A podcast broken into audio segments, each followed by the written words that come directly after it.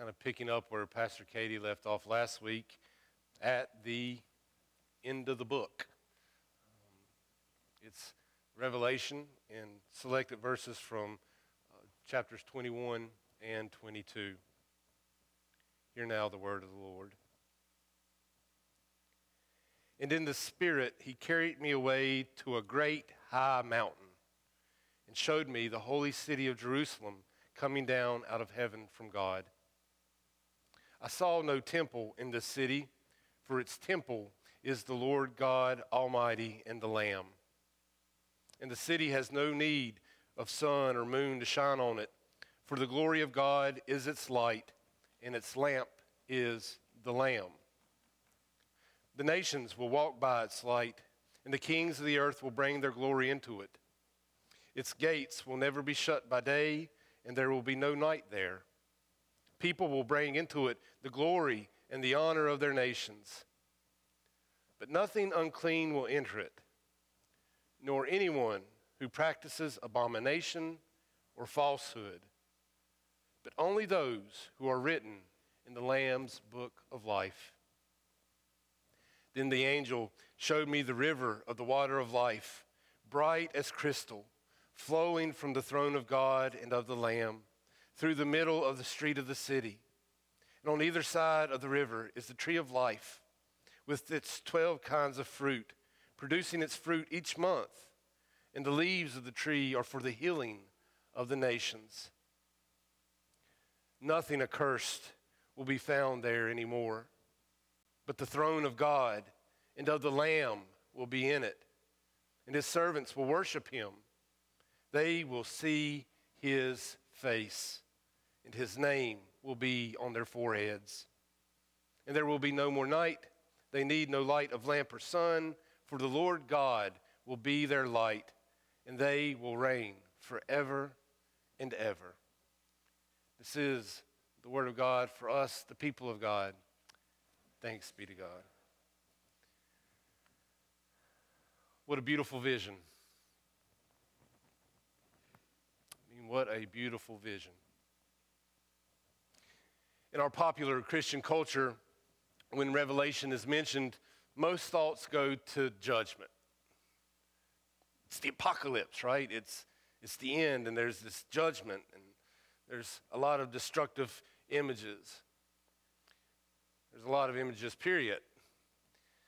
The Revelation image of the rider on the white horse with fire in his eyes and a sword in his hand is probably the, the revelation image that I've heard the most in my life. I've heard images like that one and, and other uh, images of judgment from the book far more than I've heard this image of this new Jerusalem, this beautiful, beautiful vision of this holy, holy place. With that said, the concluding vision, the, the final vision of Revelation, the, the final vision of the entire book is that of this new Jerusalem. There's a great high mountain, river of life, tree of life. It's a peaceable kingdom where nations are healed. It's a place of, of light, a place of life, a place where there is only holiness. And it's a place where people can see the face of God. Sounds pretty good, right? Yeah.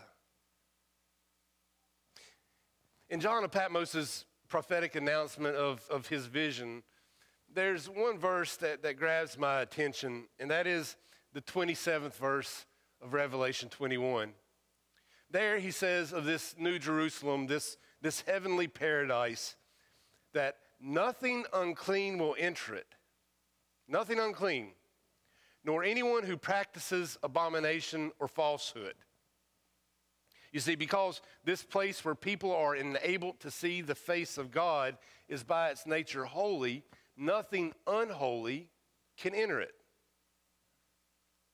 This reality led one commentator to remark something along the lines of New Jerusalem, population one, one God, three in one. After all, nothing unholy can enter. Of course, we go on to read that only those who are written in the Lamb's book of life will be allowed to come in. So, knowing that we are all sinful, it is only the Lamb who makes it possible for us to be made holy. It is only by grace and the blood of the Lamb that we can even come into contact with this paradise, much less enter. It is only because of the Lamb. C.S. Lewis wrote this masterpiece of a book called The Great Divorce. He wrote this book in response to another writer who had suggested that heaven and hell were two places on the same side of the coin. And so Lewis says, nah, actually, because humans have free will and choice, they can't be on the same side of the coin. They, they, they've got to be, they've got to be divorced from one another. And so that's why he writes The Great Divorce. However, the hell that Lewis envisions is a place far less populated than many of us would like to think. And we are hopeful that he is right. The population of Greytown, as it is known, is small. Population is small, and the place is small. There it is constantly raining, and it is always twilight. And oddly enough, the gates to Greytown are locked from the inside. And every so often, this bus driver enters into Greytown, and this bus driver is dazzling white, and he drives with his face covered. He wants to make sure that the residents of Greytown are unable to see his face. But this bus driver enters into Greytown and he picks up and takes any of the residents there to heaven for kind of like a field trip. So they can go to heaven and they can see what it's like. And then maybe, just maybe, they'll decide that they want to stay. So the, dra- the dazzling bus driver arrives and the bus takes off flying, and the bus is only about half full. And the Greytown residents, they, they bicker back and forth and they moan about this and that because that is the common practice for residents of Greytown grumbling.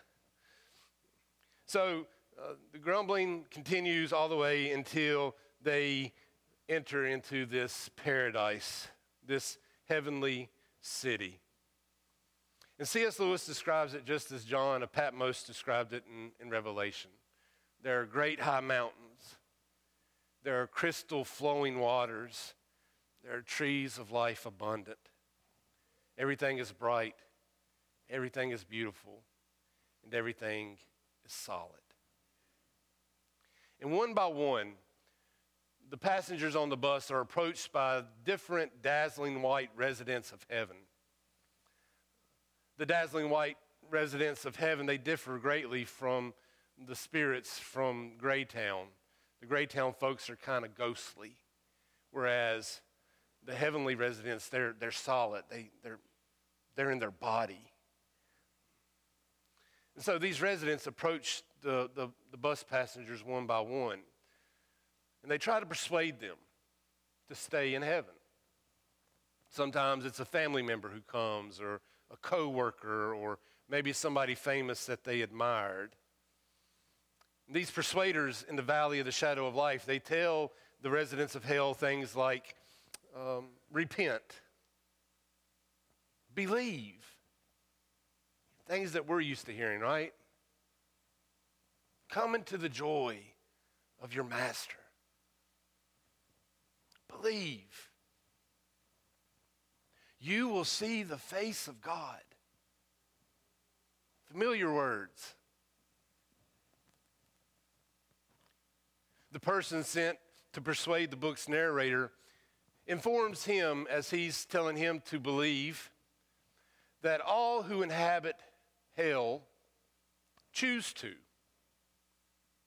After all, free will and choice are a thing. He says to the book's narrator that in the end, there are those who will say to God, Thy will be done.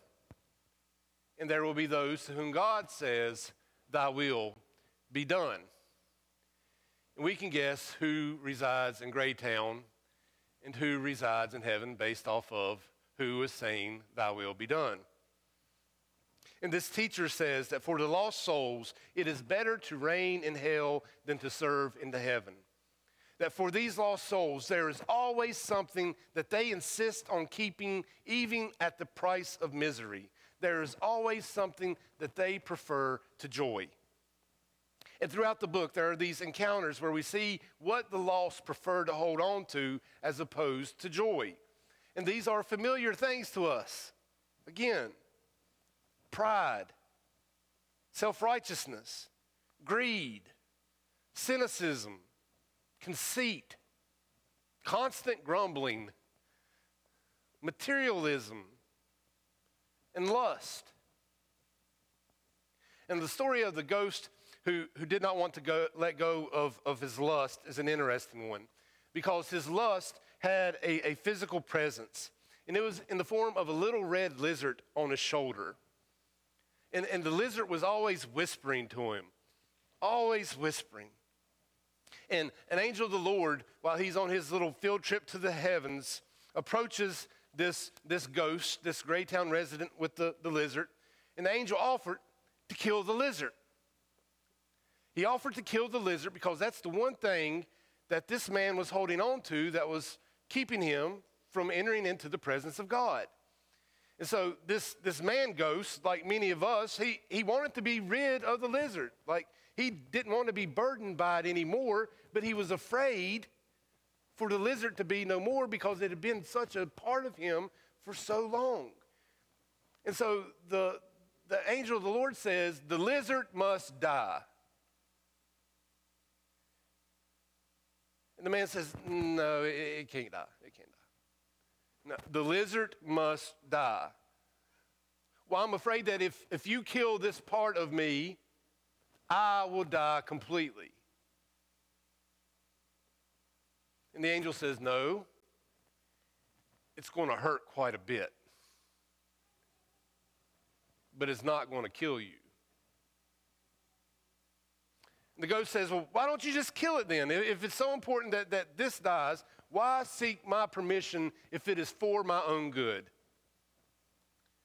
And the angel says, Because you have to have some say in the matter.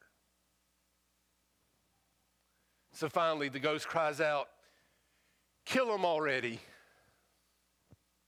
And the angel, no blessing for that critter.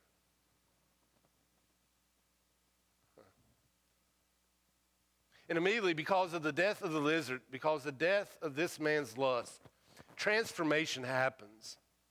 The ghostly body begins the process of being made solid. And, and he, he, starts to, he starts to shine. And as for the, the dead lizard of lust, for some reason, I don't know what C.S. Lewis was thinking, but he turns into a stallion. It's the greatest stallion that you would ever see.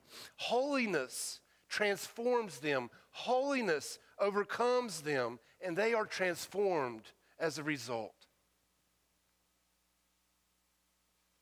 All because the lizard died.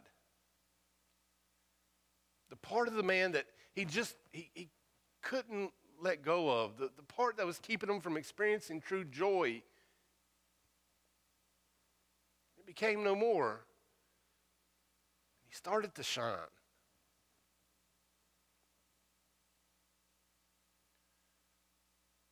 So, what is your lizard?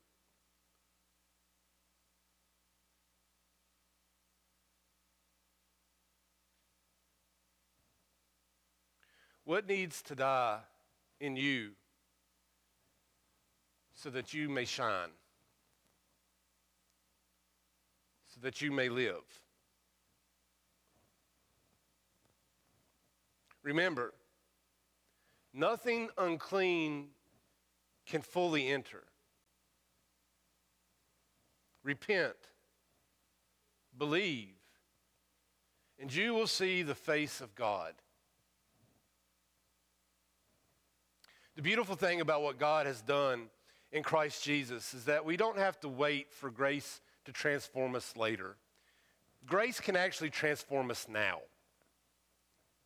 The kingdom of God, as we understand it, is both a now and a not yet reality.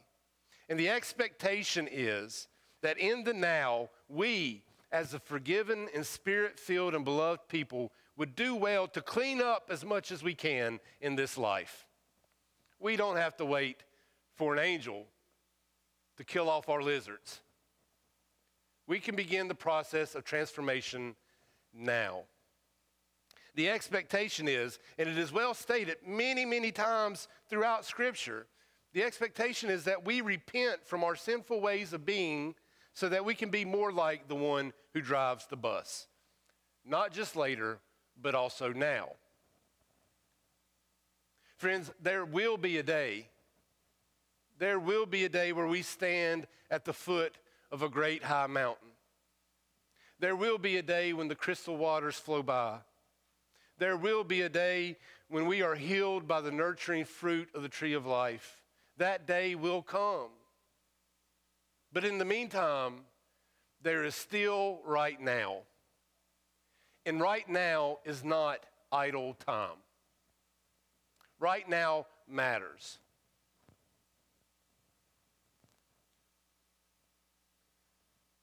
So, what's your lizard?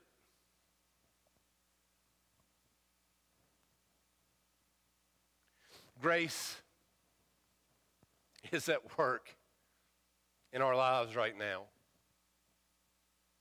Grace is at work in the lives of each and every one of us. And that grace is always pushing us further and further into the light. But the painful part, the painful part is sometimes along the way of grace, some parts of us need to be done away with. And it's for our own good. Because nothing unclean can enter. The unclean parts must die away.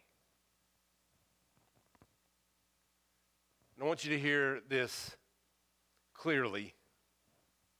If you hear nothing else today, hear this good news, friends. Death is something that happens in life, it's not something that happens to life. The Lamb of God has made it so. Let us pray.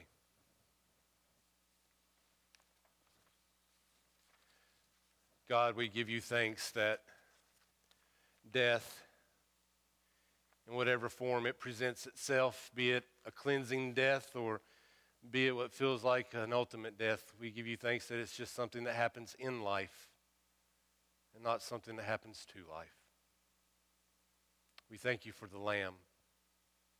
We thank you for our free will and our ability to choose. We thank you for that transformational grace that is always at work, pushing us further and further into the light.